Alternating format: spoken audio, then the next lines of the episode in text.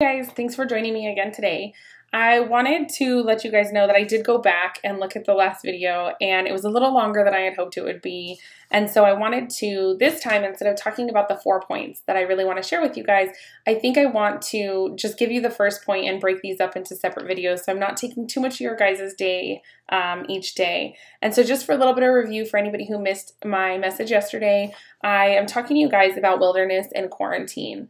And this was just put on my heart as we started kind of dealing with these stay at home orders and quarantine um, and the, the new normal for us in this time and kind of how it correlates with um, the story in the Bible of the temptation of Jesus in his 40 days and 40 nights in the wilderness.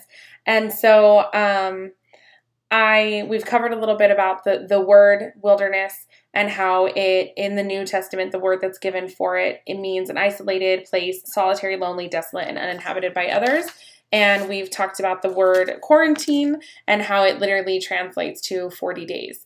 And so I um, want to just keep going with our message. And the first point and topic I want to talk to you guys about, which is the only topic I'll, t- I'll go over today, is um, the words that just kept coming to me as I was studying quarantine and wilderness. I just kept hearing the words led, not lost. And so, in that, what I want to talk to you guys about is that we're not lost in the wilderness. Um, even in the Bible, and as much as I really want to focus on the story of Jesus in the wilderness, I do want to go back a little bit into the Old Testament and talk about Moses. And even in that story, in Exodus 13 21, we see that um, that Moses and the Israelites were led by God, that he went ahead of them as a pillar of cloud by day and a pillar of fire to give them light at night. And so they were being led through the wilderness, even though they were wandering, even though that we know that they spent 40 years and 40 nights there. They weren't just wandering lost, not knowing where to go or what, what they were facing. They knew and they could actually, in a literal sense, see God leading them through the wilderness. And I think that's so important to understand. Um, we also see, like I said last time, um, or I don't remember if I covered it last time, but in the book of Matthew, we see 4 1 says, Then Jesus was led by the Spirit into the wilderness to be tempted there by the devil. And so again, we're watching Jesus be led by the Spirit. So that's a little more of a spiritual sense than a physical sense, but we're seeing both both things in each of these stories. And so I just want to talk about that for a second and make sure that we understand that we didn't happen here by mistake. We didn't do something wrong and get punished with this. We didn't end up here because we we misstepped or we did something else. We were led here. Whether we see it right now or not, we've been led into the wilderness by God. Um, he's not leaving us here alone. We're not here by mistake. This is not punishment. He has not forsaken us. But sometimes we need to be brought to a place that we're reminded that we have to completely depend on Him, that we need Him. And sometimes, if we're not brought into the wilderness, we forget that.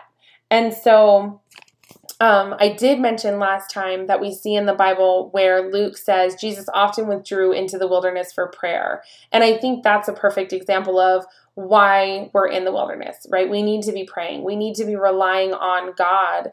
And if we're in this wilderness feeling punished and pouting and, you know, kind of just moping around, stomping our feet, being mad that we're here, we're missing the purpose of it. And it's so important to understand that we've been led here by God for a reason.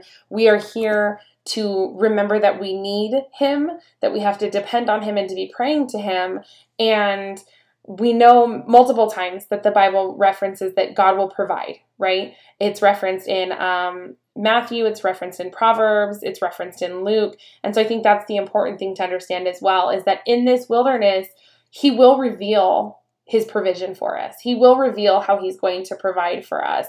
I'm already hearing so many great stories that I'm not going to share because they're not ours to share, but I'm hearing so many great stories of families that are finding provision and getting things through this wilderness that we're in right now that are providing for them in ways that they didn't see coming that they didn't know would happen. They didn't they there was no reason these things happened but they found provision during these times. And so i think it's really understand it's really important to understand that god will provide and he will reveal that provision during this wilderness once we realize that we have to rely on him and, and that we need to find him in this place.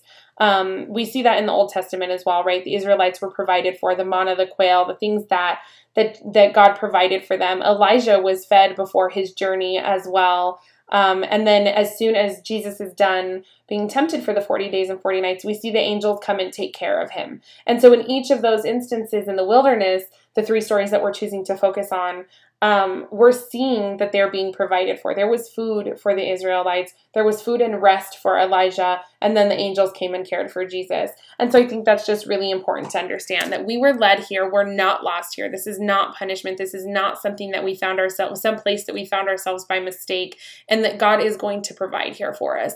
And we just need to find ourselves depending on Him and relying on Him and being in prayer with Him, and that provision will come. So I hope that that helps you guys today. I will come back tomorrow with my second point. Thanks. Bye.